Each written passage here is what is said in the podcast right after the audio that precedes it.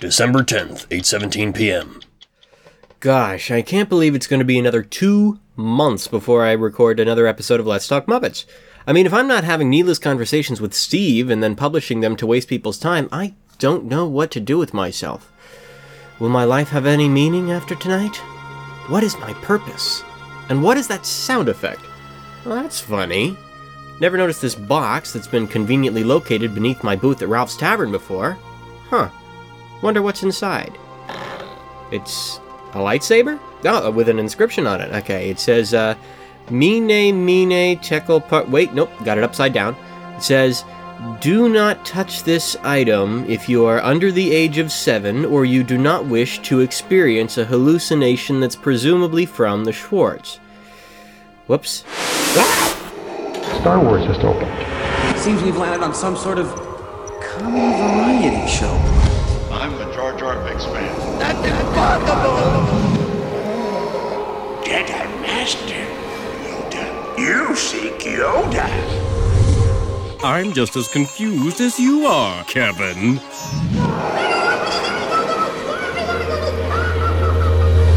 We're the jacuzzi and we will come again.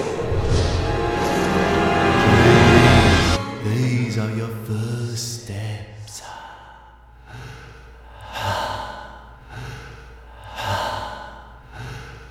I think I've just had. Is it done yet? Okay. I think I've just had an apostrophe. Hey, Steve, you're never Hey, gonna. Are you recording? Uh, not yet, but first you've got. Okay, got. start recording. All right, fine. I'll start recording. So talk, talk to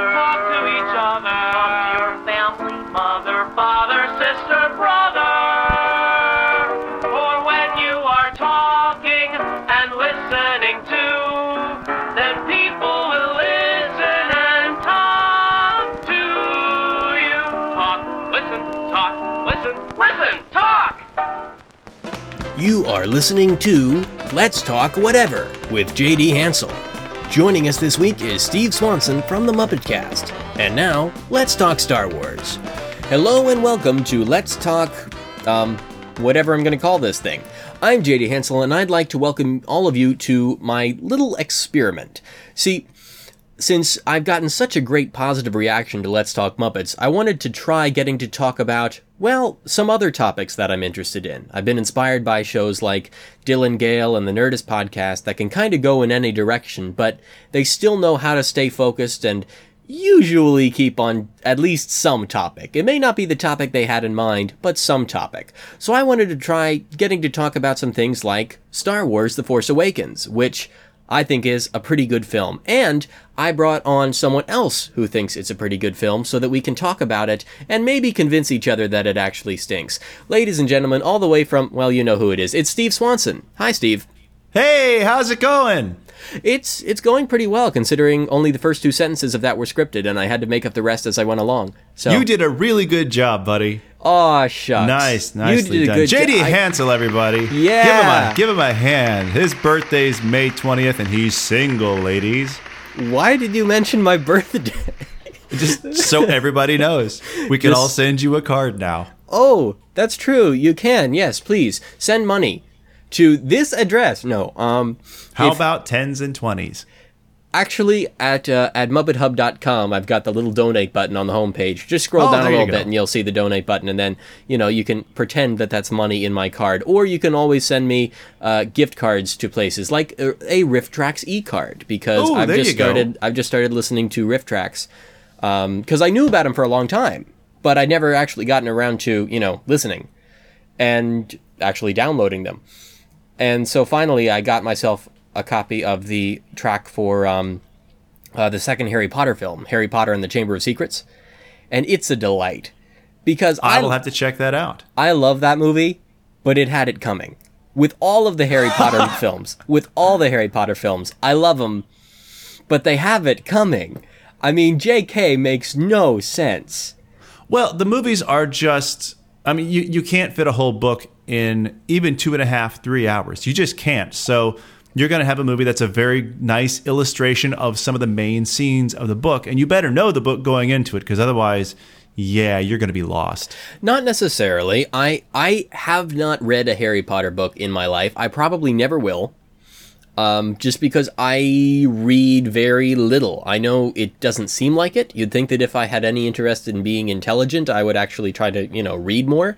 But reading is just not the way that I learn best. I learn Okay, best from. our next bonus production is now officially Let's Talk Harry Potter. JD, your assignment is to read all the books. I can't possibly. You don't understand how long I spent on reading Jim Henson the biography, and I really no, no. liked that book. That's okay. Stephen Fry does a wonderful job of narrating the audiobooks. That's what you need to get a hold of. Stephen Fry narrates the Harry Potter audiobooks. Oh, yes, he does. Oh my gosh. Yes, he does. Oh, thank you, Stephen. You're oh, welcome. Wow. I just called you Steven. That's going to be a running gag now. Oh, no. I know it is. Say, Steve, how I was hate that. uh, Steve? How was your Christmas? it was great, JD. Why are you in your host voice, Steven? I don't know, JD, but uh, yeah, my Christmas was actually a lot of fun. I really didn't do a whole lot. I've kind of made it a tradition of going to the movie theater for a nice double feature on Christmas. So, like last year, I uh, I saw Into the Woods and the final. I saw that last year. Yeah, I, I thought it was great. A lot of people did not, but I thought it was great. I thought it was good. Yeah, and I also saw the uh, the final Hobbit movie. Ah. So that was a great day. This year, I went and saw Star Wars again. So I've seen it twice now, and uh, I also saw a movie that had a great looking trailer, but boy, was it a terrible movie. It was called Joy. Oh, you went to see Joy and it wasn't good? No, no. Would you uh, Oh. would you like me to spoil it for you? Because you're No. not going to go see it. Don't. I was planning on seeing it. Okay, well, don't. I won't spoil it for you, but Okay. don't see. Don't waste your time. I'll, I'll do some reading. I'll look into it. But do you, what? What can you say without spoiling it? uh, that it was not good. What made it not good? Was it just boring or? Yeah, the acting, you, you had a lot of great actors in it that you felt like they just were held down from actually telling a story. Well- Nothing really happened. Uh, uh, Like a lot of bad stuff just kind of happened, and then something else bad happened, and then something else bad happened. Like it was just roadblock after roadblock. And then the movie was over, and suddenly it all kind of worked out. Great. You know, but, uh, and that's not spoiling anything, trust me. Because there's nothing to spoil because nothing happens in this movie, it feels like. oh like. no. Okay, I know what kind of film that is. I might upset a lot of listeners right now, but it doesn't matter because there probably aren't a lot of listeners to this particular episode of this particular podcast. Um, I am not a fan of Pee Wee's Big Adventure, and You stop right now. I know. I'm sorry. It's I, I know I should be. And when I saw the trailer for it, I was like, this looks like the best movie ever. I'm gonna love this. Then I watched it. And keep in mind, Please stand by as JD goes on a five minute rant about Pee Wee's Big Adventure.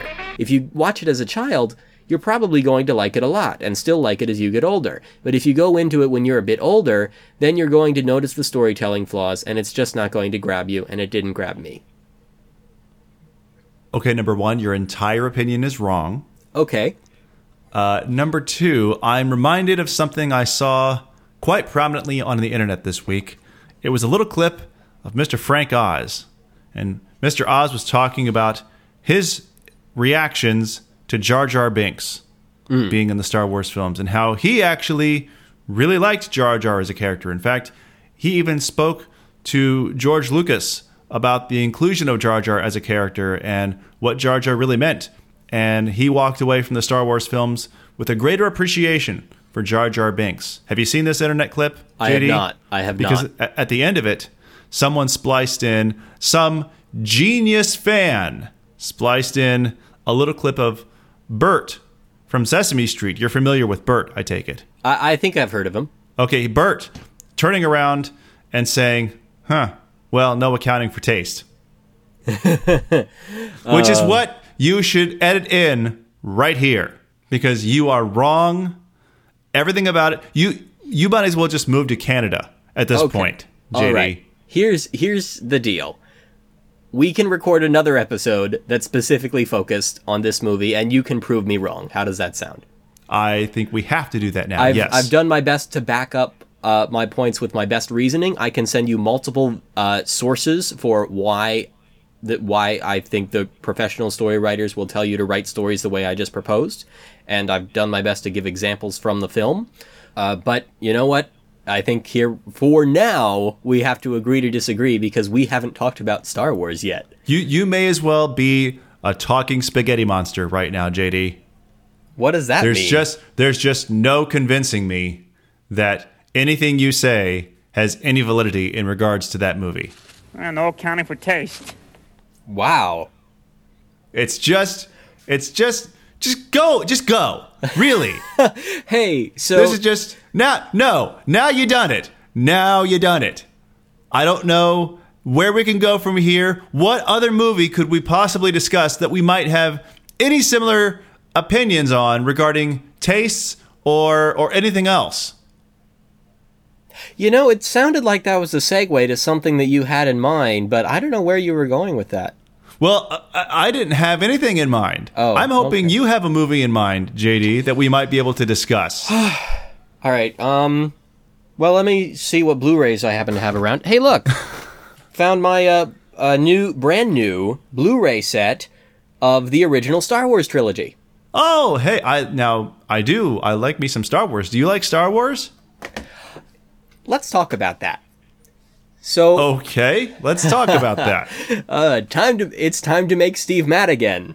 Isn't that funny how Star Wars has become sort of a complex subject, even among Mm-hmm. Star Wars fans? Right. You know, I, I think we need an like intro. you talk, uh, you, you get a group of Muppet fans together, and we start talking about things we like, and we generally all like the same things. There's a couple people that actually like the Dark Crystal, and they're they're fine, they can hang, but there, there's nothing that there's no group of movies that we all look at and go, "Oh God, this is terrible. This should not exist." Like many Star Wars fans do with uh, maybe the uh, the prequel trilogy. You know, Star Wars is really kind of complicated. It is. It is. And what what I was trying to say before you interrupted me is that we oh, needed. sorry. We needed. I'm a, sorry I interrupted you, JD. We needed a. Jingle, I didn't mean to do that. We needed a jingle for uh, when JD's made Steve mad again. But now, based on these interruptions, based on these interruptions, we also need a jingle for when Steve's made JD mad again. JD's mad at Steve again. JD's mad at Steve again. JD's mad at Steve again. Oh, JD's mad at Steven. Hey! So, do we need to compile a jingle list? Is that what I'm hearing? The online podcast jingle report. I think I that I think that's what I'm hearing here. Pretty much, yeah. All right, we'll Yeah. start making the list of jingles, and then we'll ask Dylan Gale how they make jingles because I don't know how they do it. They do it All quite right, well. good.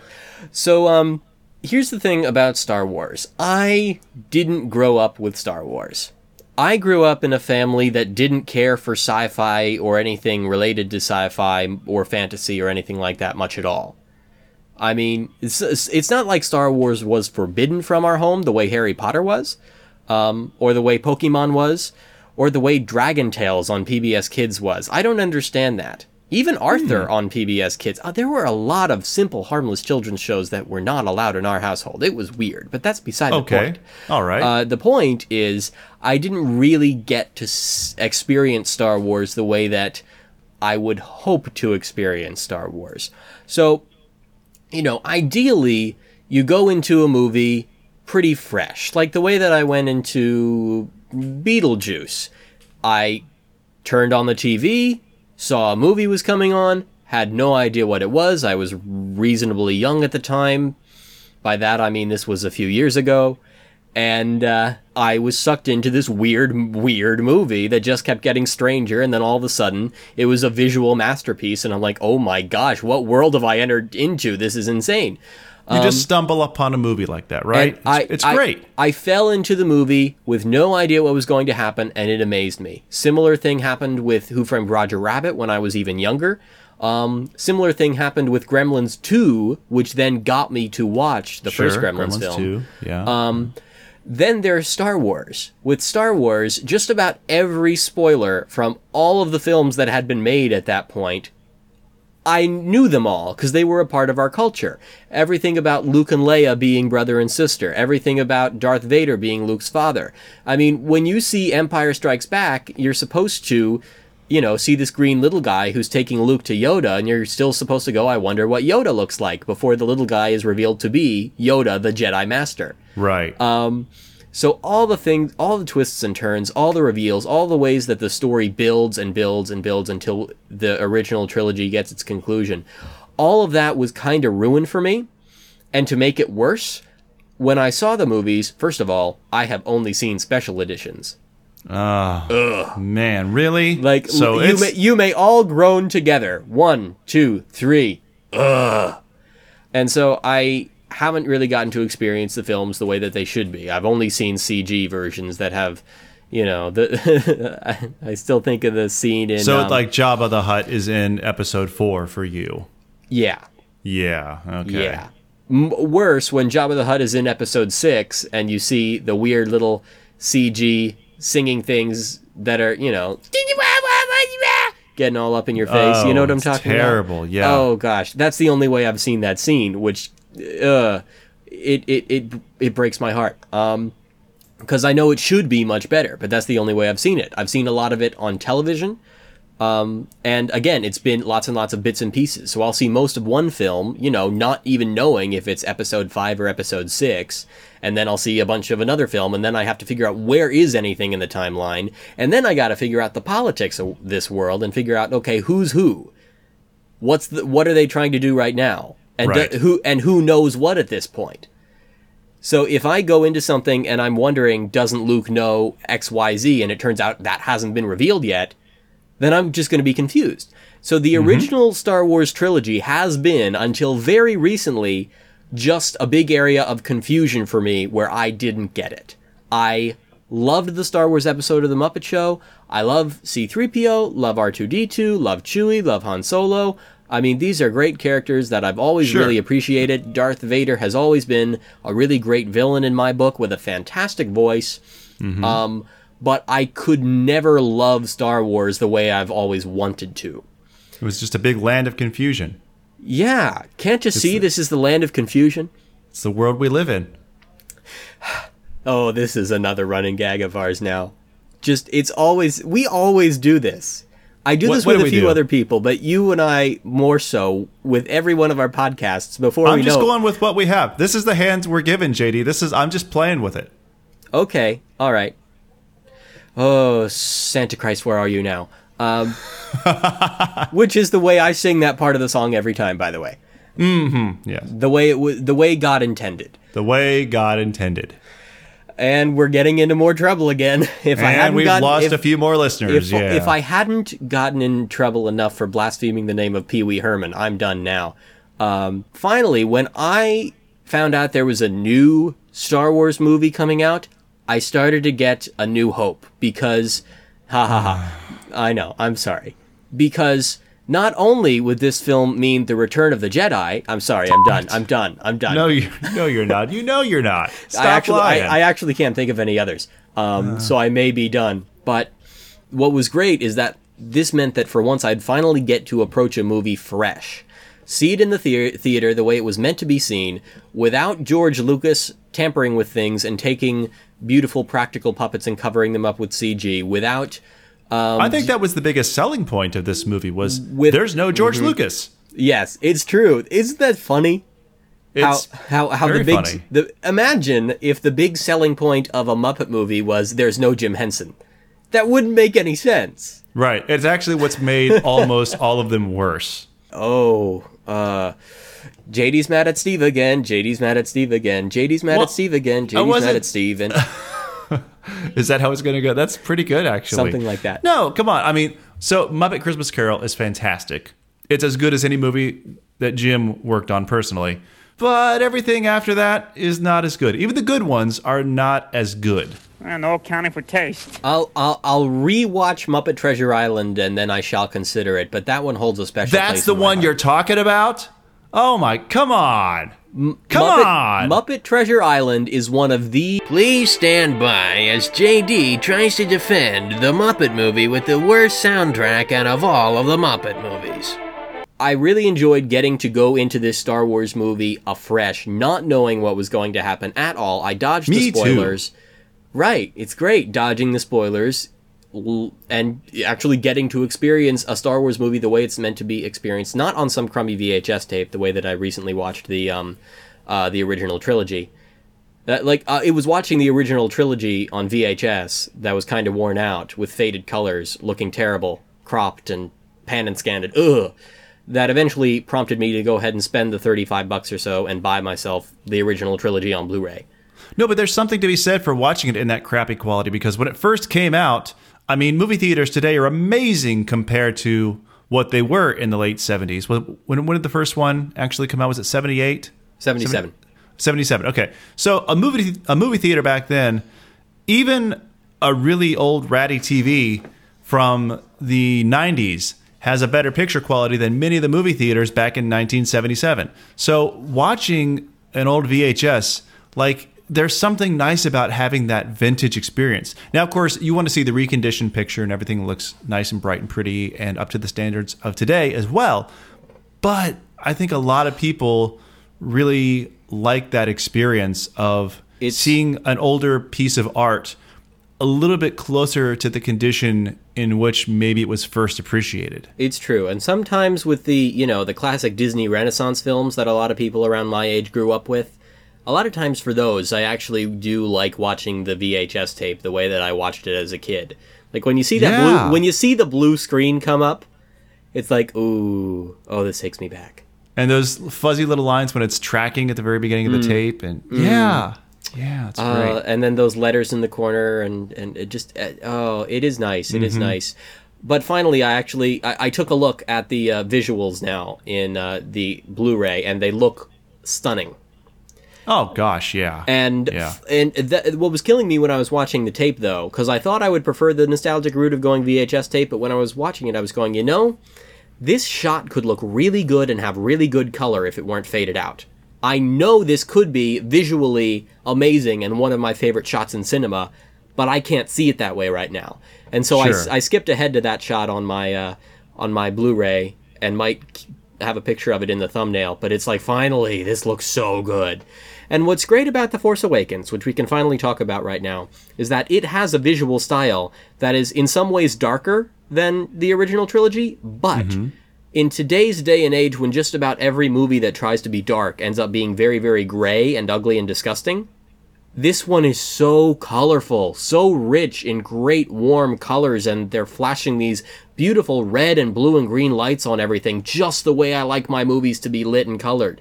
It was one of the best movies visually that I think has come out within the past five years Yeah. Yeah. just visually alone. Then you get to the story, and you know, I gotta say, this story is as good now as it was in 1977. It's great. Is that meant no, to be a joke? No, no laughter, really. No, everyone listening to you was laughing. Me too. I, well, uh, I, because if you hadn't made a joke like that, at some point during the show, I was going to make a joke like, "Wow, this this whole podcast, JD, feels really familiar to what we've done before. I mean, it's it's clearly different, but boy, there are a lot of similarities. I feel like. Well, you But know, I didn't have to make that joke because you've already done it. You know, we're closer now than ever before. How much alike we are, really? Yes. Ah, I think we're long lost brothers. Maybe you're related to Lawrence Hensel from Germany.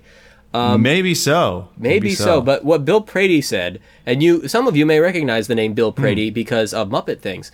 Um, but uh, like being the reason why we have Let's Talk Muppets in the first place. Oh, But yeah, yeah. He tweeted, loved the Star Wars movie both times they made it. very true. You know, at first, I didn't really get this criticism. Like, it took me a while before I was like, okay, I can see how it's sort of kind of the same movie. Like, I knew there were a lot of elements that were really similar to uh, New Hope when I was watching this in the theater for the first time. But second viewing, I was like, yeah, okay, they changed a lot, and it's certain it's they they did change a lot of details. But when it comes to the general idea of you know we have to get this message to the resistance and get Uh-huh. help, um, and then we have to blow up the big round thing that's going to destroy all of the thingy things, and we have to defeat the evil powers that be. You know, like I I got it. It was familiar. It's Um, variations on a theme. and so, if you'd like, what we can do right now is play everyone's favorite game, the um, what what was I going to call it? I don't remember what I was going to call everyone's favorite game. Oh, I know, the copycat drinking game. I love this idea. I love it. Keep going. Keep All right, talking. so uh, all that needs to be said. It's pretty obvious what we're going to do here. We're going to go through the story synopsis real quick. Maybe it won't be real quick. This is a long story synopsis. Um, and as we go along, when we find something that's similar to what's happened in previous films, particularly episode four, then we take a shot of tap water. Okay, you can take a shot of tap water if you want. By the way, I have another idea. Um, we, we should still absolutely do this, but I I want to expand on this idea because I like it so much, JD. Okay. What we should do Please stand by as Steve explains his idea that's only very, very loosely related to the concept of Star Wars The Force Awakens. It's really a stretch. we take a lot of the same Muppet themes from the Muppet movie, but then modernize it, change it around, maybe put in some new songs. You, mm-hmm. you hear what I'm saying here? You feeling Yeah. me? So you're saying we should make the 2011 Muppet movie? Uh, yeah, yeah, that's exactly what I'm saying. Yes, yes. Yeah. I can joke to no end about how how many issues I have with the 2011 Muppet film. Please stand by as JD goes on yet another tangent. Okay, don't tell anyone I said this. I wouldn't want JD hearing this from anybody, but this is the worst Star Wars podcast ever. This is the worst Star Wars podcast ever. Luke Skywalker has vanished. In his absence, the sinister First Order has risen from the ashes of the Empire and will not rest until Skywalker, the last Jedi, has been destroyed. With the support of the Republic, General Leia Organa, Organa, Organic, General Leia Organic leads a brave resistance. General Leia, non GMO. Thank you. Uh, she is desperate to find her brother Luke and gain his help in restoring peace and justice and whole grain foods to the galaxy. Leia has sent her most daring pilot on a secret mission to Jakku, where an old ally has discovered a clue to Luke's whereabouts. I'm pretty sure I just read the opening crawl word for word. I think you did. Poe Dameron meets Lor San Tekka in a village hut. Uh, he is given a small bag containing just the lay an map egg there? to- no, I'm just finding weird ways of pronouncing their names. Oh, okay. It's fun. That that I got a little bit Monty Python there, like the you know icky icky icky icky. No, it, is fun. Yeah, yeah, yeah, I it's know. good. Um, good so anyway, containing the map to Luke Skywalker, the First Order, led by the evil Kylo Ren, gets to Jakku at nearly the same time as Dameron. So the pilot puts the map in a rolling droid unit called BB-8, and now we can all take a shot of our tap water. Mm-hmm. Um, because of course we've got the message, secret message being put in the droid to keep it safe. Kylo Ren orders the stormtroopers to destroy Lor San Tekka's entire village and takes Poe captive. Can we count this as being similar to what happens later in Episode Four when they uh, when they destroy um, uh, Leia's home planet? I believe we can. Yes. Okay, great. Another shot of tap water. Gosh, this is not good. I should not be drinking this much water because we all know it happens next. Yes, we Um, do. Yes, we do. Uh, so the entire village and takes Poe captive. Uh, Captain Plasma, Phasma, whatever, a stormtrooper wearing chrome-plated armor leads the attack. Uh, Kylo Ren wears a black mask, uses a red fiery lightsaber. Don't know why this is all being described in the plot description, and uses the Force to block a blast bolt, a blaster bolt. The troopers massacre the prisoners, uh, but one stormtrooper, FN2187, refuses to fire. Meanwhile, BB 8 rolls away across the sands, narrowly escaping capture. Uh, the droid runs into Rey, a young scavenger who is barely surviving on Jakku. Uh, Rey, uh, well, okay, so now we're in the middle of a desert planet with an orphan. Can we take a drink?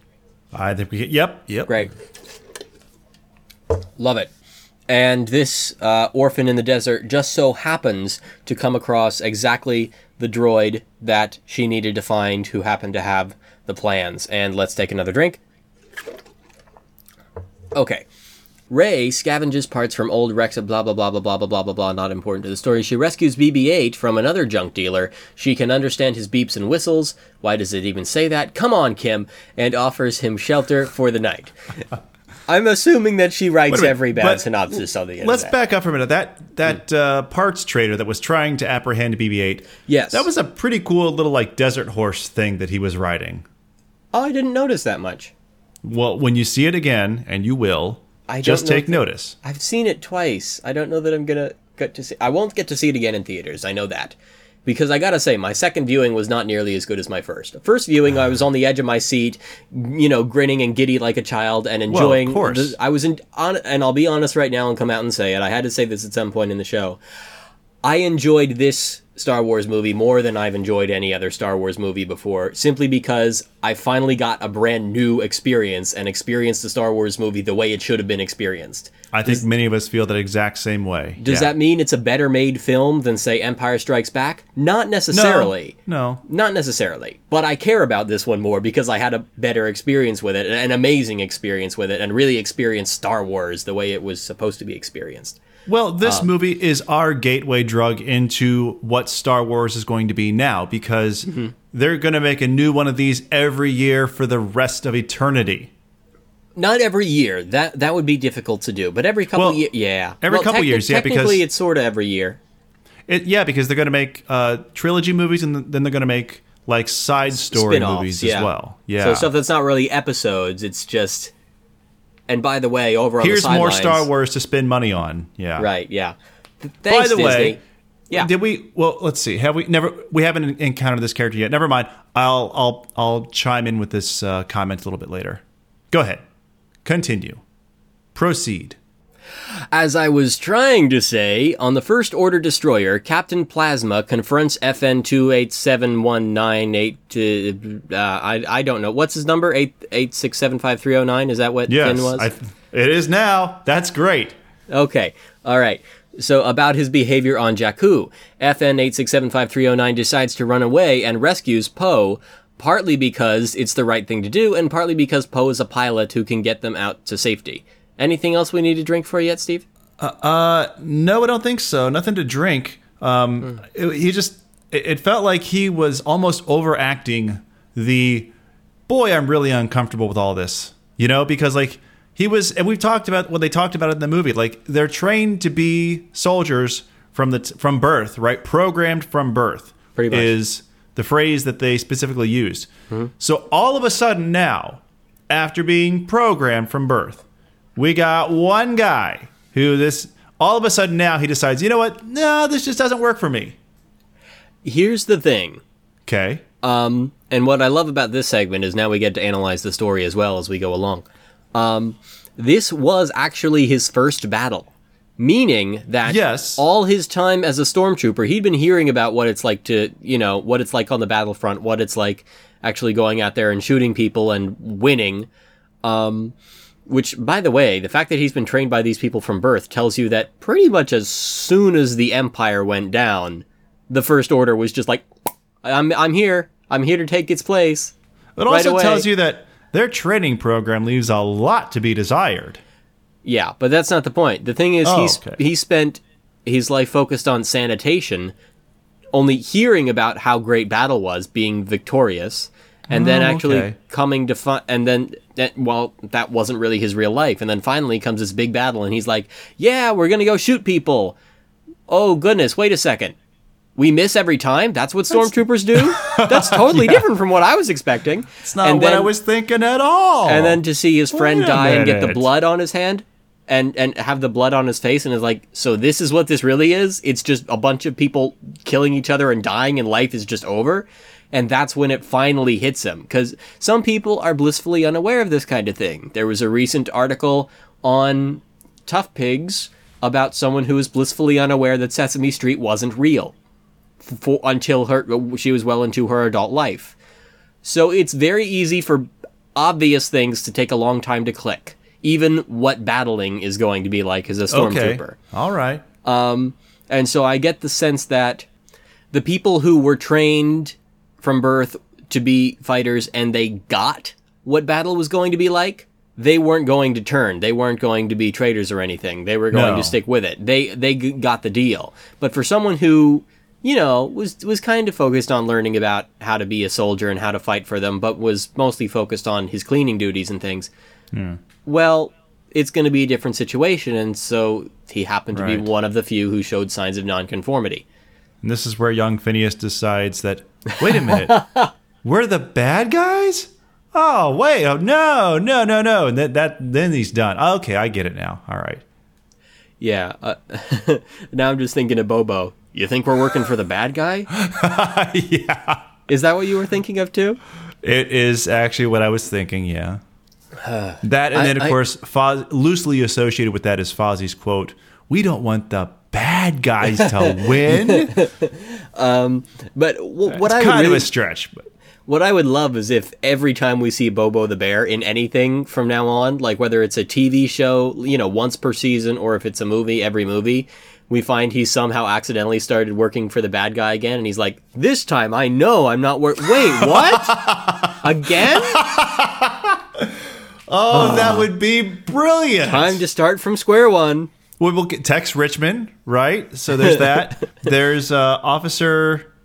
Well, it's not Nate. What is it? Officer Crap from um, Letters to Santa. Officer Meany, is that it?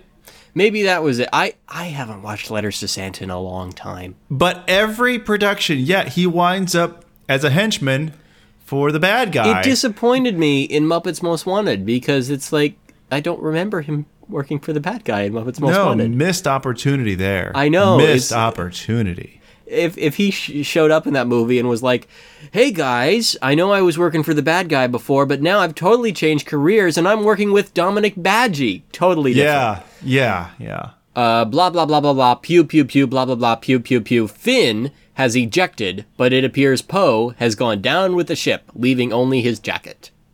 And I'm really confused about how the jacket came off of Poe's body before he launched over to some other part of the desert entirely. I'm trying to remember. is there was there ever a part in any of the other Star Wars movies where a piece of clothing somehow survives like that? I don't know that there is, but It yeah, feels- just what an obscenely convenient plot point.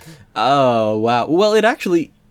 Oh no, yeah, that is really convenient. Like that's, That's really like that's like the last thing they had to smooth out on on the script, and they they're all sitting in the room going, "Wait, his jacket flies off." Come on, guys, it's lunch. Okay, fine.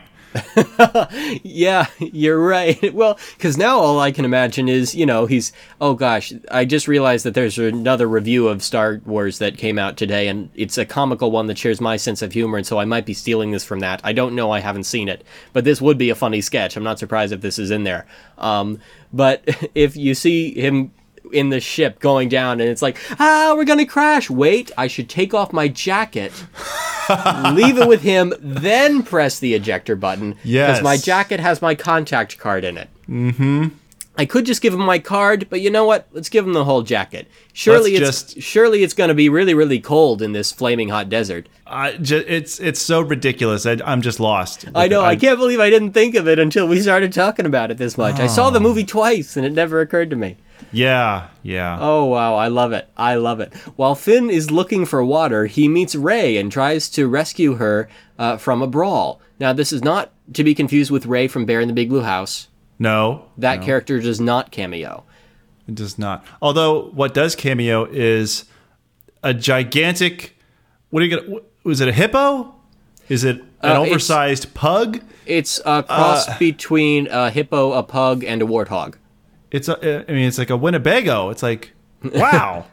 Anything else to add on that? Any Muppet Family Christmas references or anything like that? no, I was trying to think of one and I couldn't. I know, same here. Wah, wah, wah. It's like I threw it out there and I thought maybe one of us is gonna do it. No, It is immediately clear she can handle herself. Together, they end up on the run, taking BB-8 with them. First order stu- first order stormtroopers. That's harder to say than I would think it is. For- first order stormtroopers. First order stormtroopers. First order stormtroopers. Oh, that hurts. Um, they are now looking for Finn and the BB-8 droid. To make their escape, they steal a garbage vehicle. Ha ha. Which ends up being. What else? The Millennium Falcon talking point. So, Yay! when I did I say the Millennium Falcon, a cross between Falcon and Vulcan? Because I didn't mean to, but that's what happened. Well, I'd love. here's how are you supposed to say it? Because I have no idea. It's spelled like the word falcon in Right. the English language, but of course, everyone in space is British, so they say falcon. But I, I've always, and, and you know, there was a eh. long time when I was a little kid, I called it the Millennium Falcon. Not knowing, because I didn't know what words were yet, because I was three, I just called it the Millennium Falcon. And then when I saw the word, I thought, wait a minute, this is Falcon. like the What are they doing? Right. But It's the same word. What? Everybody in space is British except for Harrison Ford. So and and well, Luke's not British. no, it's true. He's Leia's not. not British. Okay, so one Everyone screwed up, the one family that screws everything up in the galaxy for everybody else. They're not British, but almost everyone else, almost. I like how this film included someone with a really different foreign accent. I guess it was technically still a form of a British accent, but it was much more Yeah. Scottish or something. Yeah. Well, uh, uh, yeah. So I don't know about you, but I'm used to going into a movie theater where not much is going on. The audience is pretty silent. Every now and again, you get a little bit of laughter, but it's not exactly, you know, the place isn't jumping.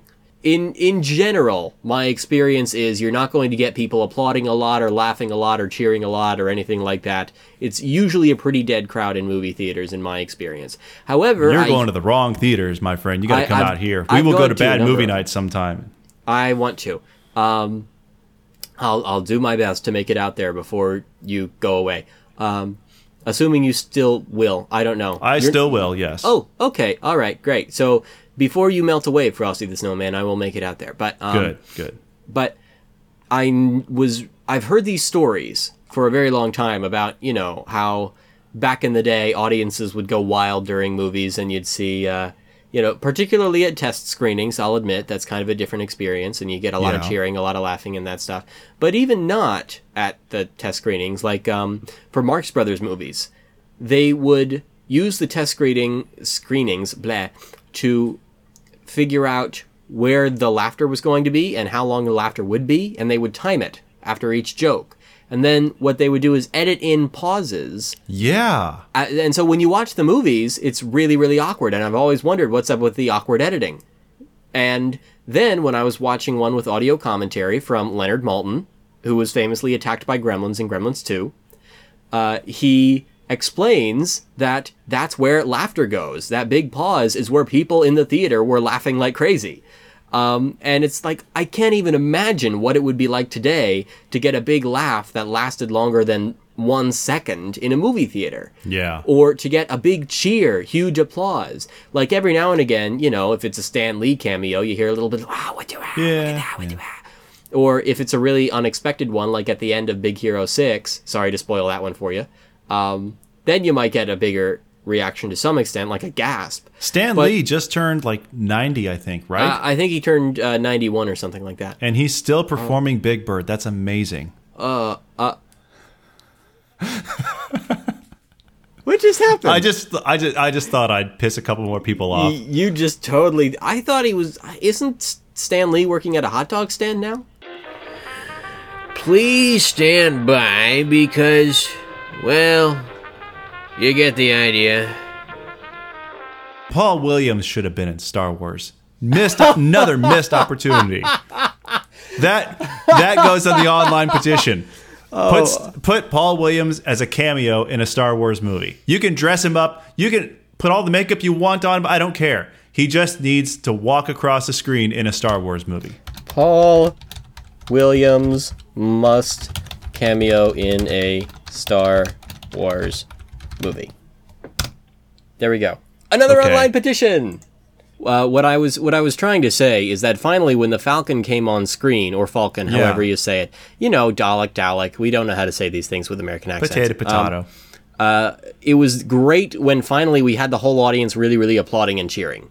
Yes, that's what we were talking about. That's that's that was my point. I Happy I, audiences. In my review on jdhansel.com that I typed up, I do explain a bit about how there was sort of a return to real good, strong audience interaction. So when the logos come up at the beginning, everyone's applauding and cheering, and it's like, we're all in this Right. together. We're doing Star Wars. We're doing a Star Wars again. We're going to see the Star Wars. Well, Um, and you know, we had that experience. Oh, well, I should. I had that experience when I was your age, JD. That's when the prequel trilogies came out. That's when Phantom Menace came out. When I was a young man of nineteen, JD. Yeah, but see, the and difference we all is... no. I'm, what I'm saying is, we all went to the theater, and the the logo came on, and we all went yeah, and it was fantastic. We all lost our minds until Jar Jar came on screen, and then we were all very very subdued. But man, The for those difference is- 15 minutes, that was great. The difference is with this one, the logos came on screen and we cheered, and then we stayed excited, and then the Falcon came on screen and we got really excited again And and, you cheered. lost it, yeah. And we never got disappointed because there was never a Jar Jar. There Frank. was never. I know. Um, right. Oh my. Uh, so Rey is a great pilot and narrowly escapes from several TIE fighters sent. I don't know Star Warsy things. I'm sorry. I'm not going to pronounce anything right. you sent can say after TIE fighter. It's okay. Nobody's Uh, going to be offended. It's the internet, Stephen. Somebody's going to be offended, but that's okay. uh, by the First Order, while Finn again mans the blaster cannons and somehow figures these things out really quickly. Um, who did they practice on when they were practicing to shoot blasters? The well, here's what I, mean. don't get. Okay, so uh, I, maybe I'm jumping ahead a little bit, but that's Hmm. okay. So Rey has the Force in her. She's got it. Yeah, baby, But she's got it's it. It's now now it's somehow perfectly okay for a non-Jedi to just grab a lightsaber and go to work. And now suddenly you don't have to know you could be a sanitation worker your whole life and still be able to shoot planes out of the sky. I that, that kind of a plot hole there. Kind of a plot hole. Unless he has the Force.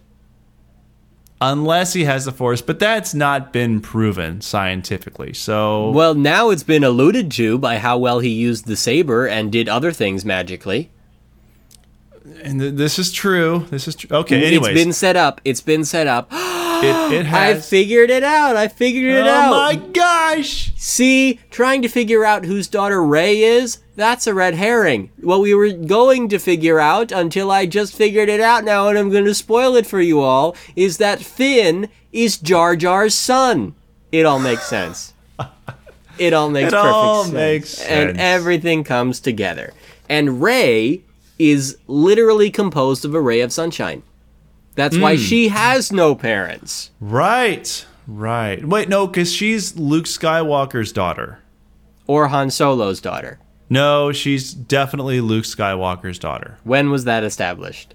Uh, at the very end of the movie, How was that established at the very end of the movie? it's just it's it it is okay. It's a thing. It's true. It's not canon yet.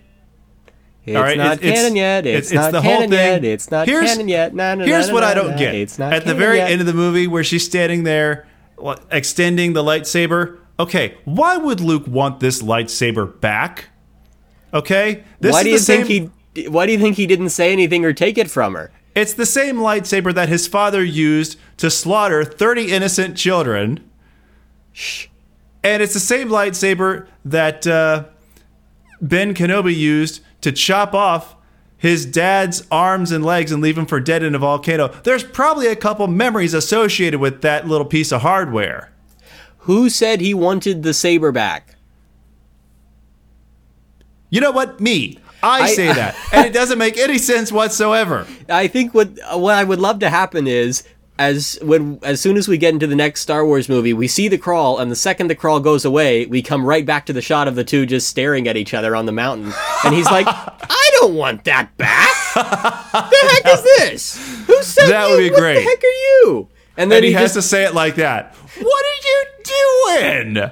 I don't want that because you know Mark Hamill can actually he can bust that out if he wants. That's true. Yeah, he can do his whiny voice, as we all know from Episode Four. Moving on. That would be so funny. Okay, anyways, and yes. then he just then he just pushes her off the mountain. Bye bye. And then we never see her again for the rest of the trilogy. and trilogy. why didn't they land the spaceship on top of the mountain? Why do we have to go through the whole Kill Bill staircase so that she can finally get all the way? We we could have seen what happened if she hadn't taken all that time.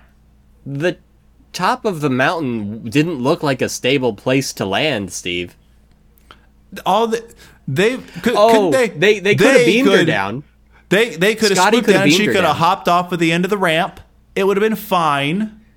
She could have skateboarded off of the end of the Falcon. She could have ridden a hoverboard all the way off the Millennium Falcon. They could have traveled by tape edit. They could have. It only took them five minutes to get to the planet finally when they knew where it was. With all these transitions, was that crazy? Uh, well, with every single thing that happens in this movie, they go through transitions fast. They do not waste any time on shoe leather, and I love it. With the Boy, exception sure of Rey don't. climbing the mountain. Yeah. That's the one time when they did. But they're like, "Hey, look where we got to shoot! Ha ha ha ha ha! ha. Look at how No, pretty that's it is." really it. Yeah. yeah, pretty much. yeah. And I fell for it and was like, "Yeah, that's really pretty. You win." So Rey was, is a great pilot and narrowly escapes from several TIE fighters sent after her by the First Order, while Finn again mans the blaster cannons. Once the TIEs are destroyed, oh, poor Well, Barney Stinson. Who's that would Finnegan? bring him. What did I say? Finnegan.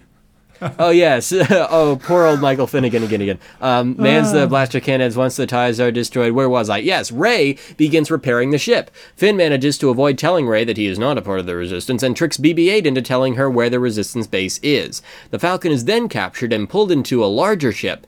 Finn is afraid of being recaptured by blah blah blah blah blah blah blah. Hey, look everyone, it's Han Solo and Chewbacca, and the applause again. Yay! Yay. Rey demonstrates that she knows the history of the ship. It changed hands several times since Han lost it. Han, Han, we don't know. I- British. yeah, I know. And also uh, that she knows how to repair and fly it magically because Force. Han is impressed, but the ship is then boarded by two more smuggler parties. Han is trying to hand, uh, trying his hand at smuggling again. This time by carrying some menacing rathtars or however you say it. Um, Han tries to talk his way out of his debts. Blah blah blah blah blah blah blah. And then the Rathtars get out. Blah blah blah blah blah. They attack. Ah, everybody's moving. Everybody's grooving, baby. And it's the CG things coming after him. Blah blah blah blah blah blah blah. Kylo Ren sends forces to recapture the map. Finn, still fearful of being recaptured by the First Order, admits that he is not part of the resistance and decides to run by joining a crew heading for the outer rim which obviously doesn't happen. Meanwhile, Rey is drawn to the lower floor of the cantina, um, which is not the song that plays in the cantina in this one. Interesting fact: the songs in the not Cantina Cantina that's in this movie, those songs that play in there are the only ones uh, not written by John Williams. Oh, interesting. Yeah. Yeah, they had another writer whose name I can't remember right now writing the songs on the weird instruments that they were playing in there, which is why they have a very different sound to them. Yes. Okay. Well, That, makes different instrumentation, but Rey is drawn downstairs, though. yes, Rey is Rey is drawn downstairs, and then seeing this drawing of herself going downstairs prompts her to actually go downstairs to the lower floor of the cantina and open a box to discover Luke Skywalker's lightsaber lost Easter at Cloud! City. What? Jelly beans. What? No, a lightsaber. Never mind. Okay. Oh yeah, she walks down and discovers it's Ken without his robe on. Hey. Hey, you you send these in, listeners. Send these in for the chance to win a free Air Five from me. Sent all the way. Put on uh, a Jedi robe. Ken. Right. Oh yes. oh yes. Uh, thank you, Stephen. Uh, you're welcome. Send in your takes on this sentence and how you would end it. Rey is drawn to the lower floor of the cantina and opens a box to discover blank. You fill it in and send it to contact at jdhansel.com or if you prefer me, me at muppethub.com. It's almost like Cards Against Humanity. Yeah, except please don't make it that dirty unless you re- unless unless you are compelled by the force to make it that dirty. Please don't. Um, on Starkiller Base, which is a thing for some reason, Starkiller Base. Why would That's the worst that? That's name the ever. Dumbest name ever. The It's Death Star's got a nice ring to it. the but Starkiller Base. The Star Killer Base.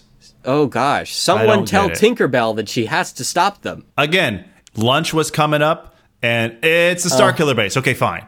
Uh huh. A snowy mountainous planet, General Addresses legions of the First Order stormtroopers. He angrily declares, in what's the most dramatic reading ever, like you're just waiting for the eyes to pop out of his head, like like Christopher Lloyd at the end of Who Framed Roger Rabbit.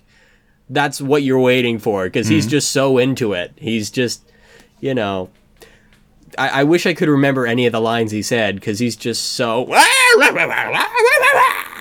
And his face gets so red and it's so passionate and it's like, Yeah. wow, this is strong. And you really get the feeling of Hitler talking to his Nazi army.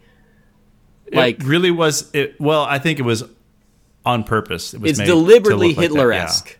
Yeah. yeah. And I think that's kind of new. I don't think we got anything that's deliberately his- Hitler-esque in, uh, not to this extent, in any of the original trilogy, to my memory. I don't think so. Not in, not in this way. In this way, No.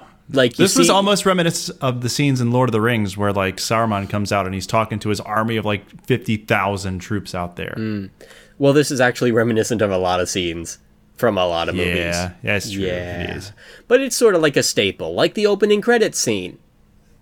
That's like, true. Lots yeah. of movies have opening credits, and we don't call that a cliche or Lots of scenes movies that also have staples, staple removers, thumbtacks. The planet has a massive trench around the equator. Great designing, guys. Must have been the contractor. And a continent sized aperture. No one uses that word, please. The base then fires a massive red beam from the center of the planet. The red beam travels across space, splitting into four separate beams, which destroy individual planets, which are somehow seen by the people on the planet that who uh, all of our protagonists just so happen to be on.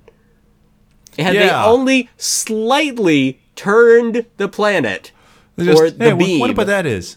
What's Then- that over there? Oh my! I It- don't it's a they could have all been wiped out so easily, and then they weren't. and then they weren't. It's like, eh, did they not have scanners that could show them approximately where the Falcon was? Well, the guy wearing the magic jacket was on the planet, so that's what saved them. Right, because okay, all right. Oh, maybe that's how he keeps surviving. The jacket is actually magical. It's a magic jacket, yes. It's a magic jacket. This explains so many things. I love it. It's almost like the cloak of invisibility, where you could magically move around the castle and do anything you you ever wanted and close any plot hole just because you had this one shroud of cloth. That's Yeah. what enables Phineas, Mr. Finnegan, to escape certain death. I mean, he might as well have just been given luck in a bottle. Pure I luck, know, right? right? Which I mean, obviously, if that were to really happen, that would be the worst storytelling in history. It like would. you wouldn't give that to your protagonist. Well, it would be like if you would, you know, establish some kind of magical religion throughout a whole string of movies, and then all of a sudden just said, "Yeah, you know what? It's more of a blood disease Yeah. than anything else." Yeah. Uh, good thing that no one would ever try to do something so Gosh, stupid. yeah. Rey Boy. is frightened by the vision and refuses Maz's offer uh, of Luke's lightsaber, running out to the into the forest of Takodana, Taco Bell, the Taco Bell forest. the forest of Taco Bell. Yes. Finn and the others look to the sky as the red beams can be seen destroying other Republic planets, and the First Order uh, begin landing troops, including Kylo Ren's V-winged ship. Um, Maz gives the lightsaber to Finn as the stormtroopers attack Finn using the. Wait, what? As the stormtroopers attack, Finn. They needed to put a comma there. Come on, Kim. Finn uses the lightsaber to fight back, but is locked down by another stormtrooper. The stormtroopers capture Han, Chewbacca, and Finn, but then. Oh, wait. Oh, it's not going to get into the. Okay, fine. Kylo Ren tracks down Rey in the um, uh, Taco Bell forest using the Force to hold her still. He looks into her mind and finds she has seen. Okay, you skipped a ton, but she eventually he looks into her mind and finds she has seen the map to Luke Skywalker's location. Um. Oh no, this is now. This isn't later. This is now. This Yeah. is now. Not This- later. no, this is now. Now. Okay. This isn't then. This is now. But when I go from here to there, my Stand by. He decides he no longer needs BB-8, so he puts Rey. Gosh, that's a stupid decision. Come on, have a backup plan, dummy. Can we talk about this villain? Y- yes. Kylo Ren. First of all, I heard laughter in the theater when his helmet came off.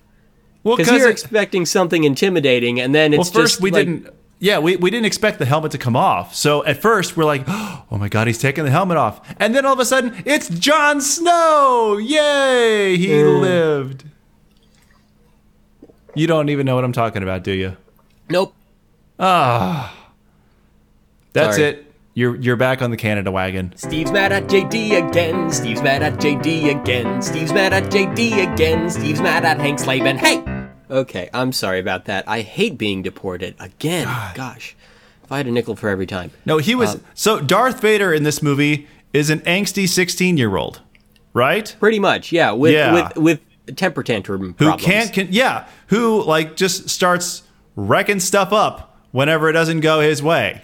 Which I, I think is fun. I think that's a fun, interesting take on this, but it's so different from Vader because with with Vader, Right. you get the sense that everything is very controlled. Where when something goes wrong in Vader's world, he's gonna mess you up, and you know it. Like you know you're dead.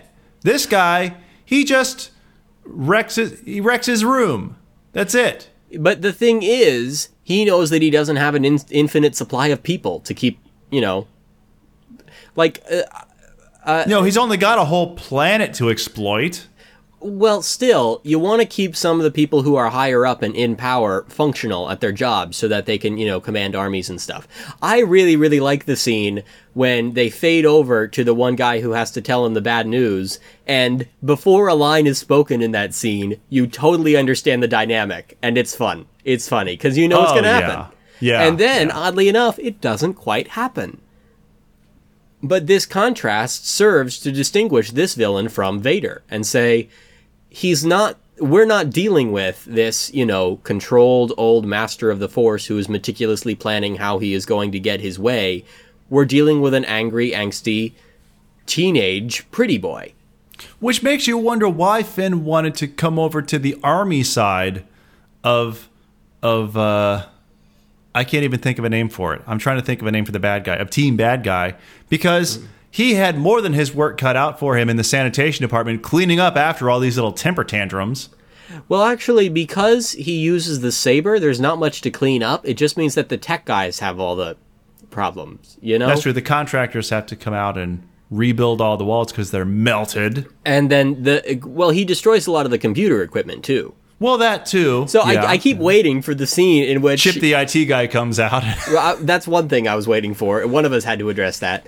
I was thinking it. Um, but what I'm really waiting for is the movie in which uh, one of the good guys realizes that all they have to do in order to be able to break into wherever they want is get Kylo Ren near Just the near get him near the security systems, Uh-huh. make him mad, and then he'll just destroy everything. hey, look, shields are down.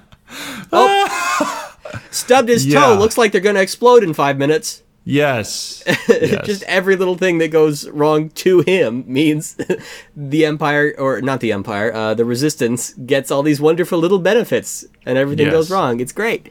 Um, oh, the the number of parodies you can do of this movie tells you that it's something unique and special. I well, think. I think that's why Mel Brooks is making another Spaceballs. yes. Exactly, and you know, I just got the original Spaceballs on Blu-ray. Oh, that's I, wonderful. I've had Spaceballs the videotape for a long time, um, but eventually I noticed. Mm-hmm. But have you had Spaceballs, the lunchbox? I haven't. Mm, it's a shame. Um, but I decided it was about time I got Spaceballs the Blu-ray, and and eventually someday the two of us might record Spaceballs the podcast. It, we really could. Yes, We really is, could. Is the Blu-ray? Tell me the Blu-ray is actually called Spaceballs, the Blu-ray. I wish it. I wish it was. Oh man, I, I'm I'm looking at it. I'm looking at it very another closely. missed It's not. opportunity. Oh, sad, sad. Okay. On the, on the back it says "May the Schwartz be with you" on Blu-ray, and it's like that's not nearly as clever as as No. Spaceballs the Blu-ray. Like someone did not think this through. nope, nope. Uh, let's see. Uh, he looks into her mind and finds she has a map to Luke Skywalker's location. Oh, yes, that's right. He decides he no longer needs BB-8, puts Rey to sleep, and carries her off to his ship. And as Finn watches, Ren recalls. Uh, yeah, Ren recalls the rest of his troops. Big mistake again. Uh, the Resistance X-wing fighters arrive, finishing off the last troops. And Finn Stimpy notices follows close behind. And Finn notices one of the pilots is incredibly talented. A troop ship lands carrying General Leia Organa, Organic and C-3PO. Um, and the the moment when they reunite Han and Leia, and then C-3PO comes in, is one of the best moments in the movie Oh, yes, it is. because you know you watch the original trilogy and half half of the movie you're just waiting for the next time when when 3PO is going to push Han's buttons. Mm-hmm. And and just get under his skin and in his hair and on his nerves all over again. And so we get so far into the movie, and then it's back to this, and it's It is- great. it's- like you, it's it, wonderful. It feels like coming home to all these relatives that you haven't seen in a long time, and it's like, and we're right back to the way they were last Christmas. yes, yes. It's great. well, with one minor exception this time, though. Oh yes, the red arm The red arm. makes him entirely unrecognizable.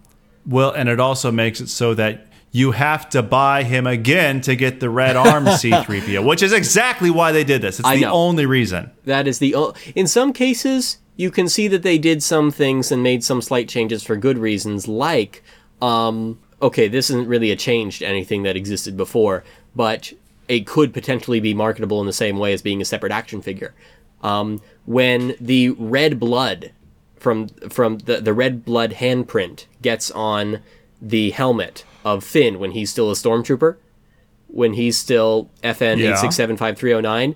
That Yeah. in part served to add drama to that scene because the blood is there. Now he he gets how bloody this is. Yes. But it also serves to actually mark him so you can keep track of which stormtrooper he is. Yeah. yeah. And making that serve that double purpose and also having the benefit of being able to make a separate version of the action figure or pop figure or whatever they do. Like that's just a triple threat. That's Right, exactly that's what actually- you want in a Star Wars movie. that was a smart move. Like this that one, was great. Red red arm C3PO. That's another one because lunch was coming up. Uh-huh. Han and Leia are reunited, but their relations are tense. It is revealed that Kylo Ren is actually their son. Bum bum bum. That was foreshadowed before. That was almost totally given away before. Bum bum bum. The heroes return to the Resistance base, where Finn is reunited with Poe Dameron, who was not killed by the car crash, who did not die, as Gonzo once Thank said. Thank you. Uh, uh, uh, and again, he there's no. Ex- I don't understand how he didn't die. I don't get it. I don't know how he survived. But BB-8 is reunited with R2D2 and C-3PO, but R2D2 has been in low power mode since Luke left many years before. Why did he start up again? Is there any explanation for how he came back to life? Because the scene with Luke was coming up. Oh, I see. Yeah. That makes sense. He had a copy of the script. He had. A, I was just about to say he had a copy of the screenplay. So okay. Well, that explains everything. The Exactly. Resistance fighters begin to plan an attack on the Starkiller base to avoid being wiped out. Finn wants to rescue Rey and claims he once worked at Starkiller base. Gosh, that's a stupid title. And I, I preferred it when I didn't notice the title. Right? It almost sounds like a shoe store. I I was a general manager at Starkiller Base.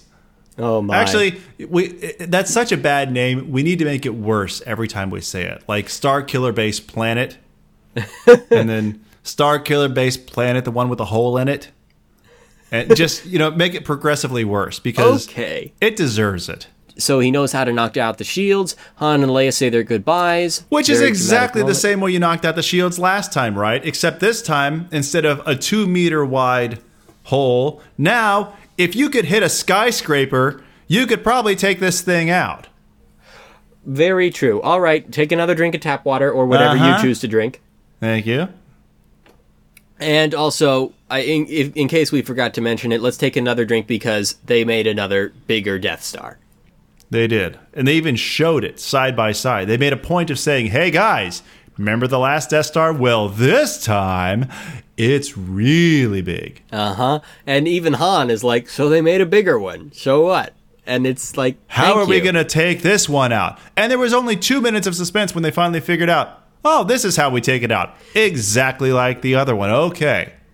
It's true. It's it's really. You'd think that they'd say, you know, four hours later, and No, then someone no. finally thinks of it. But Took 'em fi- well, because conveniently they had someone there who had expertise on how to take it out.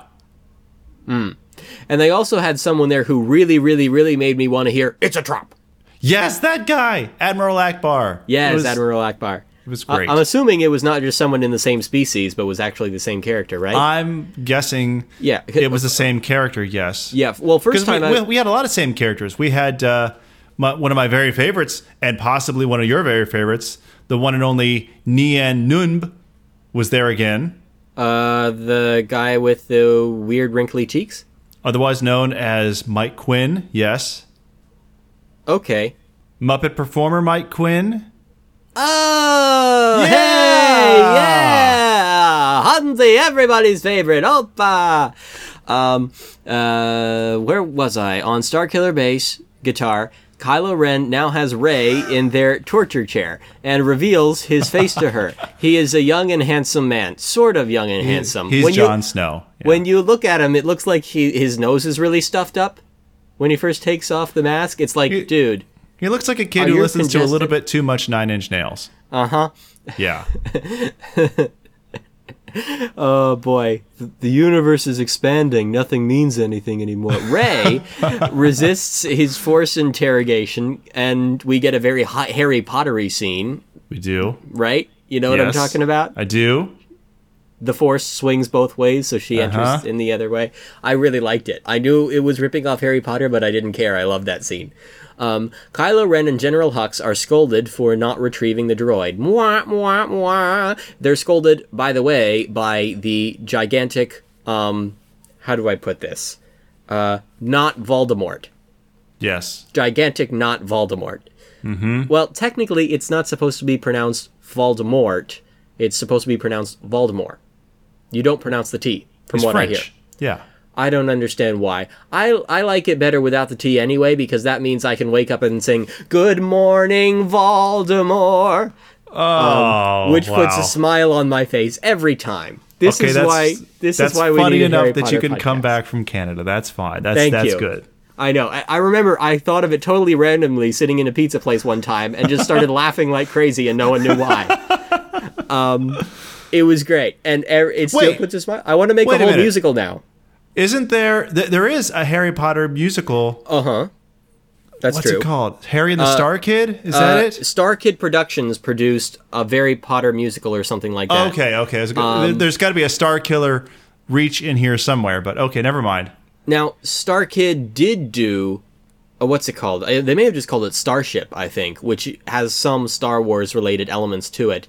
And more recently, they did a show called Annie, not spelled like Annie the musical about the orphan, but spelled like Anakin Skywalker. Anakin's. Oh, that's good. and yeah. it's it concerned it's about Vader, who in this one is a really awkward guy. Who you get the sense he's just that awkward guy at the office who tries to make make jokes and he can't. um, and so I, I haven't finished that one, but it's it uh, not quite the same as something as magnificent as Holy Musical Batman, which is Paradise, and my personal favorite, Twisted, based on Disney's Aladdin, which is one of the top three best musicals I've ever seen. I'd say. I'll have to check it out. um, It's okay. it's excellent and hilarious. That's one I wish we could watch together, honestly. But uh, anyway, Rey now understands that she has some force talent and uses her mind trick power that she really caught on to quickly. Well, she can. She can feel it coming in the air tonight. You see. Oh boy, hold on, Steve, hold on. So she uses the mind trick power to escape from the stormtrooper in one of the funniest scenes. Um, she sneaks through the Star Killer. What do I call it now? Um, the sc- the Star Killer base planet with a hole in it. Star Killer base planet with a hole in it, uh, to the hangar to escape. Meanwhile, Han and Chewie come out of hyperspace on the planet in order to evade the shields and crash land in the snowy forest. You know, I think this is actually one of the uh, the funnier Star Wars movies in a way because they do a lot of really great comedy. That comedy? Did I say comedy? I meant to say comedy. Comedy shtick. that, that humanizes the stormtroopers, I would agree with that. and I like it. It's different. I like I that like a it. lot. Yeah. Finn reveals he does not know how to disable the shields. He only came back to rescue Rey. But the heroes see that Rey. I'm sorry, this is another one of the funniest moments. I love this. It's it's mm. probably the best moment in the film. they don't know how they're going to get in, and he just goes, "We'll use the Force." right. That's not how the Force works. That was probably the funniest moment of the whole movie. Is my favorite part of the film. yes. It's, well, it's, all in Harrison Ford's delivery. It's the internet meme of the three ladies, the old ladies walking. That's not how this works. That's not how any of this works. right. Um, from the commercial, yes. yes. Yeah, and I think I did think of that when I when I saw that or when I've thought about that in the past. It's such a great moment. I love it. That's a really great moment. Yeah. Uh, but the heroes see that Rey has already escaped on her own. This is a recurring trend here. Which is exactly what they should have said. I'm sorry. Which is exactly what they should have said back in episode one when they went the whole midichlorians route. That's not how the force works.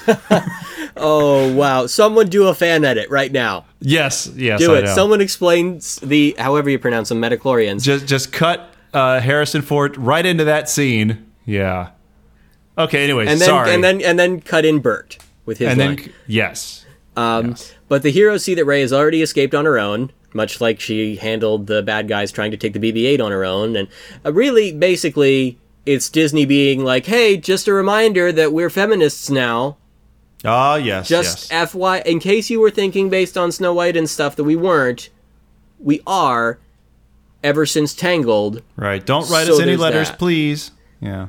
see, she can take care of herself. See, um, and of course, uh, I'm In fact, totally inexplicably so. Yes. Uh, yeah, I am totally cool with movies in which women are fully capable of handling themselves and rescuing themselves and saving themselves and saving other people and being fully competent. But when they always have the male characters so shocked by it, that's when it's like, oh, come on.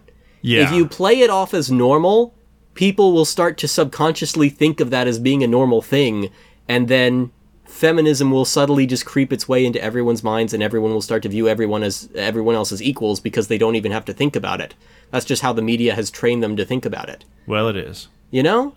Yeah. You see what I, mean do. here? You I gotta go. The, gotta go the subtle route. That's what I say. This is why I ought to be in pictures. Together, they capture Captain Plasma and force her to lower the shields. I'm. By the way, just so you know, I am deliberately saying Captain Plasma's name wrong. It's not really because Plasma of course you should. because yes. of course I should. Poe and the uh, X-wing or chicken wing fighters arrive and begin to land torpedoes on the weak point, but suffer losses. Han and Chewbacca, blah blah blah blah blah blah blah, explosives, blah blah blah. Han and Chewbacca split up to lay explosives. Uh, in separate locations, Kylo and Ren find that Rey has escaped and is very angry. Uh, he stalks off into a catwalk where Han spots him. Han approaches him on the catwalk. Gosh, that was stupid. Calling him Ben. Nice Well, homage first there. of all, nice homage, but you have guardrails along the side of the of the walkways, but somehow the guardrails stop all the way along the mile long friggin' bridge. Someone That's did not think that where through. you ran out of money. That's where you decided to cut costs. I tell you, lunch break, Lunch break. Yeah, you're not kidding. lunch and dinner break. Woo! Okay, Christmas break off. I That's when think- the writers took yeah. Christmas break off. Yeah. Okay.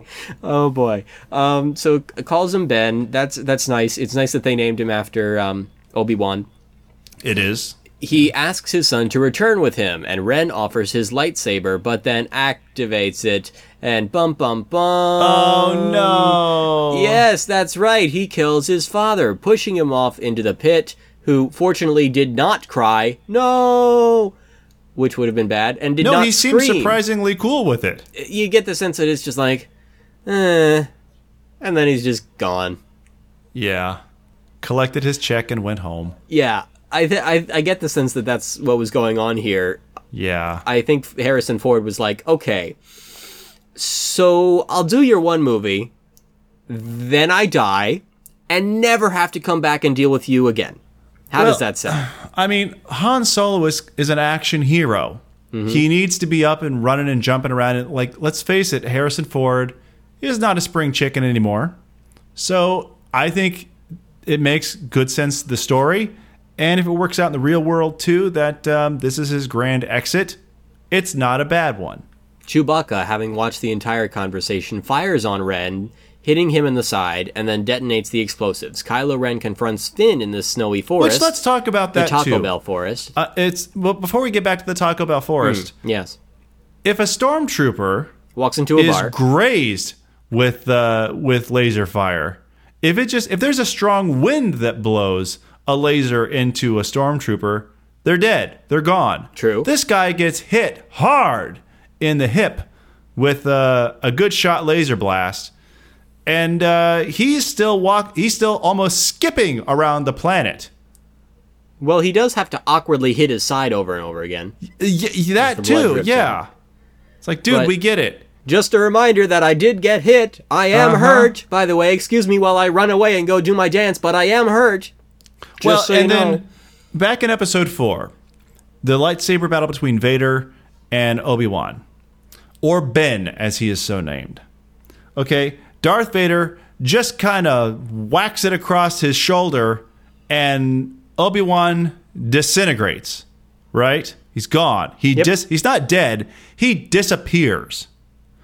Now you have people. You have uh, well, Phineas gets swiped up the back with a lightsaber. He's knocked unconscious, but he's okay.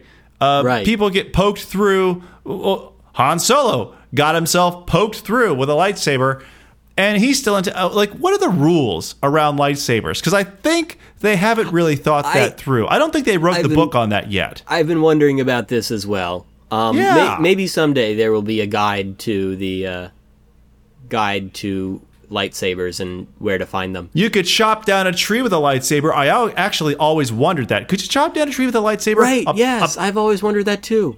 yeah, apparently you can because they do it repeatedly. Hmm. Thank you, J.J. Abrams, for answering all of life's toughest questions. Th- There could be a whole logging industry among the Jedi. Right, I have thought this as well. Why aren't they doing this? I don't know. Abrams, This sounds like an online petition. this is your new spin off online petition. Here we go. All right, make Lumberjack Jedi. Lumberjack Jedi spin off production. Productions, plural. We want more of this. All right, The Many Adventures of the Lumberjack Jedi. I'd watch it. I would watch that too. They could make it into a new animated series on Disney XD or wherever Actually, they do did- them now. they did that in Futurama in the in the first Xmas episode, where Leela goes to chop down an Xmas tree and she lifts up the axe and hits a button and a little laser pops out of the bottom of the of the of the um, of the axe and just kind of slices through the tree. That's pretty much what just happened in this movie. Shh. We've had enough. We have had enough modern day movies ripping off Futurama. We don't need Star Wars to do it too. Well, just saying. Anyway, back to the Taco Bell forest. Ren is bleeding from the wound, but ignites his red fiery saber to fight. Finn uses the blue lightsaber, who he because he's a good guy. Because That's he's another a good thing. guy. That's another thing. Let's talk about No. lightsabers for a minute because apparently, if you're a good guy, you have the entire rainbow to choose from. You can have blue, you can have green, you can have purple, yellow, whatever you want. But if you're a bad guy, you have red. Are there black lightsabers? it. Uh, I smell another online petition. Okay. but uh, no, as of this writing, there are no black lightsabers, which I think is possibly a racial issue. well, no. It, the thing is, it would technically not be a lightsaber. It would be a dark saber. It would suck everything. Oh, Oh, my gosh! I'm rewriting this online petition. Not produce black lightsabers. Produce dark sabers. Dark sabers. Um, anti lightsabers. I think we just found the entire reason for making this entire podcast right here. Because we just came up with dark sabers. We ask that you please not inform the boys that a dark saber is something that already exists in the Star Wars universe. We really don't want to burst their bubble here. I'm gonna send you an Air Five all the way from Bel Air. Are you ready to catch it? I am ready. All right, one, two, three. Yeah. All right. Love how speedy those are. Everyone should great. travel by Air Five. Yes, I that's how so. they got around so fast in this movie. That is, yes. That that's that's how they should have gotten to Luke sooner. Luke, Air Five, and then they just everyone goes quiet and listens with their hand on their ear, and they're just waiting and waiting, and then off in the distance, Whack. there Yep. he is. Um. oh, we're getting stupider and stupider as we go on, but we're almost at the end, everybody, and I'm gonna edit this Oh. down a lot. Um, Thank you. All right. All right. Uh, meanwhile, uh, Poe and the uh, X-wing pilots, not to be confused with Po from Kung Fu Panda. I think that's his name, right? I don't. I I've know, never seen Kung Fu okay, Panda. yeah, You don't need to. I like Um, the chicken wing fighter idea more. When you said chicken wing fighter earlier, that made me smile. Okay, in that case, the chicken wing pilots fly into the Star Killer base. Hold on, it just changed. Before, Star Killer was one word, and now it's two. The celebrity killer base. The Celebrity Killer Base trench, destroying the rest of the base. Um, the planet begins to collapse and explode. In the forest, Rey appears and uses the Force to pull the lightsaber to herself and discovers she has enough power to beat Kylo Ren, and Ren is wounded again and doesn't die for some reason. And then a chasm conveniently opens between them. Basically, it's the chasm that says, Nope, you don't get to kill him. Sequel, sequel, sequel, sequel, sequel, go away, back, sequel, Mm-hmm. Yes, yes. sequel. That's pretty much all it's So there for. So she's stuck on her side of the chasm. It's like, I'll get you next time. And Chewbacca And then- arrives in the. What? She calls out to a man on the street Sir, can you help me? It's cold. I have nowhere to sleep. Is there somewhere you can tell me? I'm sorry. I'm going to keep doing this. You are ridiculous, my friend. I am. All right, Chewbacca arrives in the Millennium Falcon to pick up both Finn and Rey. The Falcon and X-wings, or chicken wings if you prefer, escape to the Starguest base. No, that doesn't work. It would have to be Guest Star Killer base. I like the sound of that. That's that's fun. Guest Star Killer base. Yes. Um, it explodes. Yay! Who's who would have thought? Um, Finally. back at well, the it took them a long time to blow that thing up. Like Hmm. it, they, they made the shot, and then we had time for a whole lightsaber battle before. Oh, suddenly, conveniently, boom! Now it's gone. Hmm. All right. Anyway, back at the Resistance treble, R2D2 awakens and reveals that. The, by the way, that was supposed to say Resistance base. Get what it? Ha ha ha ha. Ah. R2D2 awakens and reveals the. It would have worked had I done Star Killer treble. But you didn't hear Resistance yeah, I base enough. I'm sorry. I, That's okay. I tried to make jokes, but maybe I should just resign from humor forever. R2D2 awakens and reveals the missing part of the map to Luke's location that he was not supposed to have, according to C3PO, but he has it. Hooray! Finn is unconscious, and we just kind of leave him that way and hope that he doesn't die.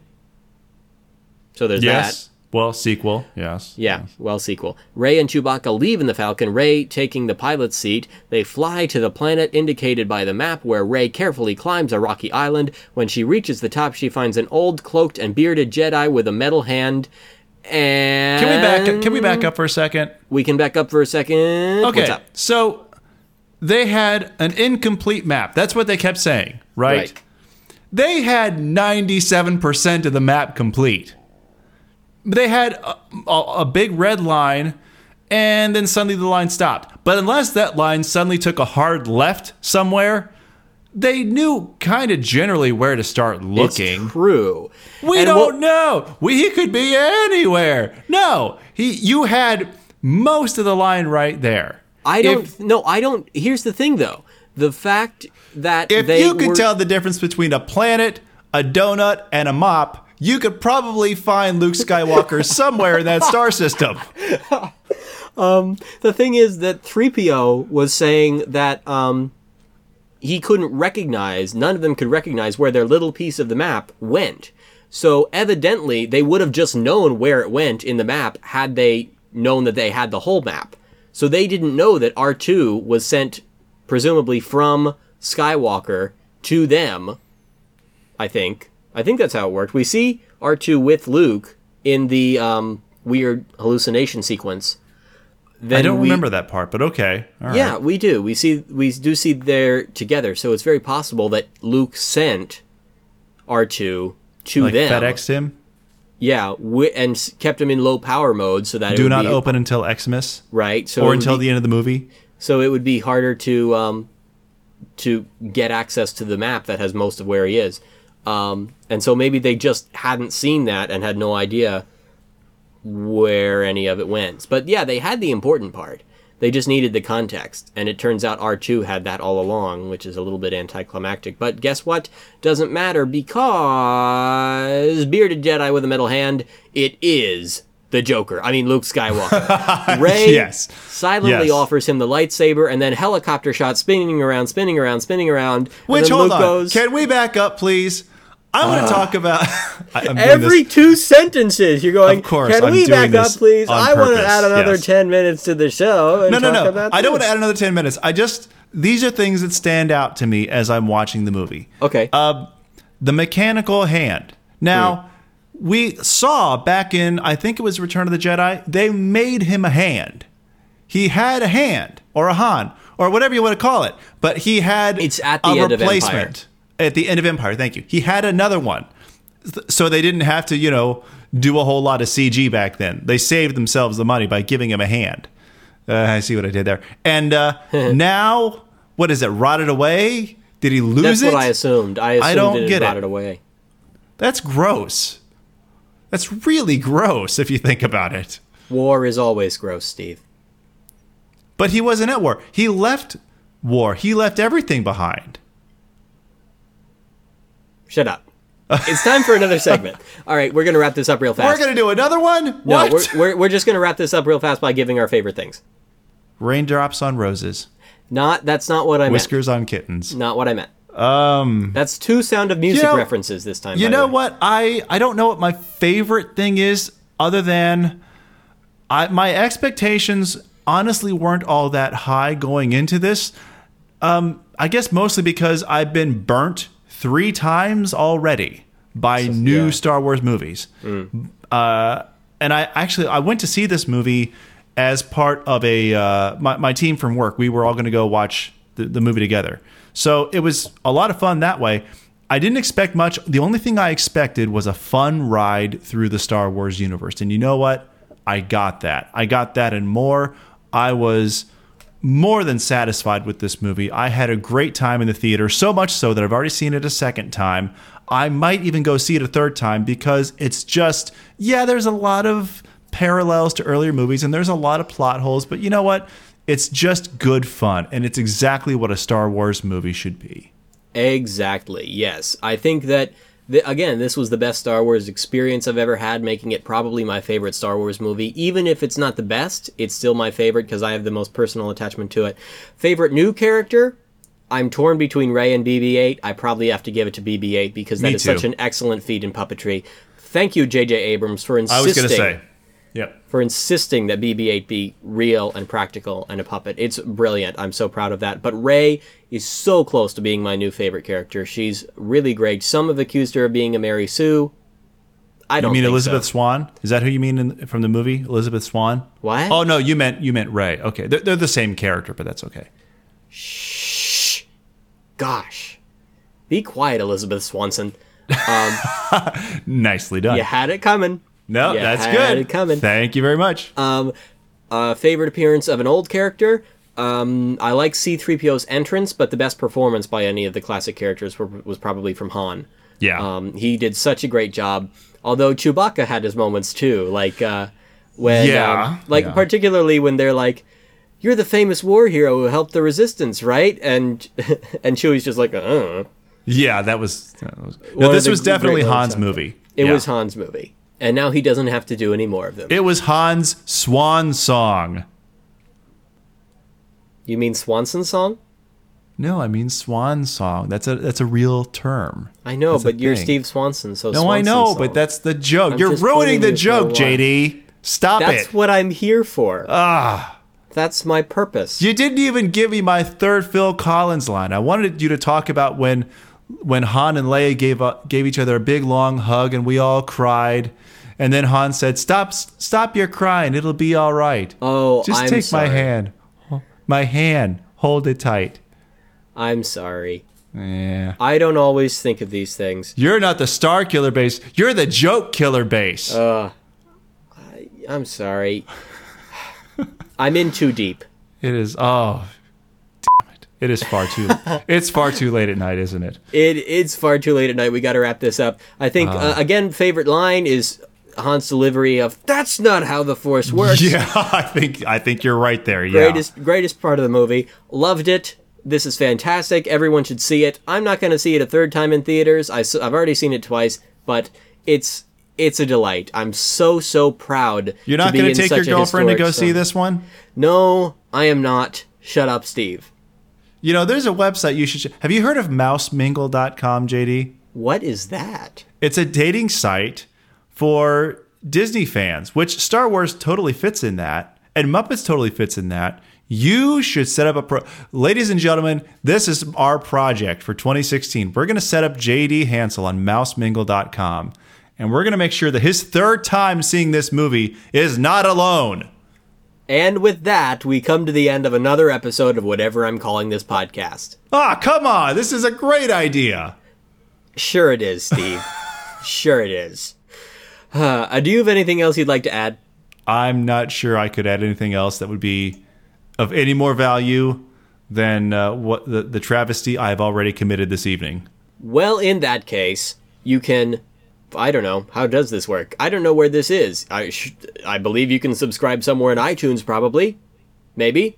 We'll see where this goes. I'm assuming this is all going up on jdhansel.com, which is where I put most of my non Muppet work. So you'll be able to see it there or through Muppet Hub, one or the other. Either way, I thank you for listening this far through if you've managed to do it. I greatly appreciate you for uh, playing along with our little experiment. Maybe it'll get better as You should time get goes five by. dollars if you've listened this long.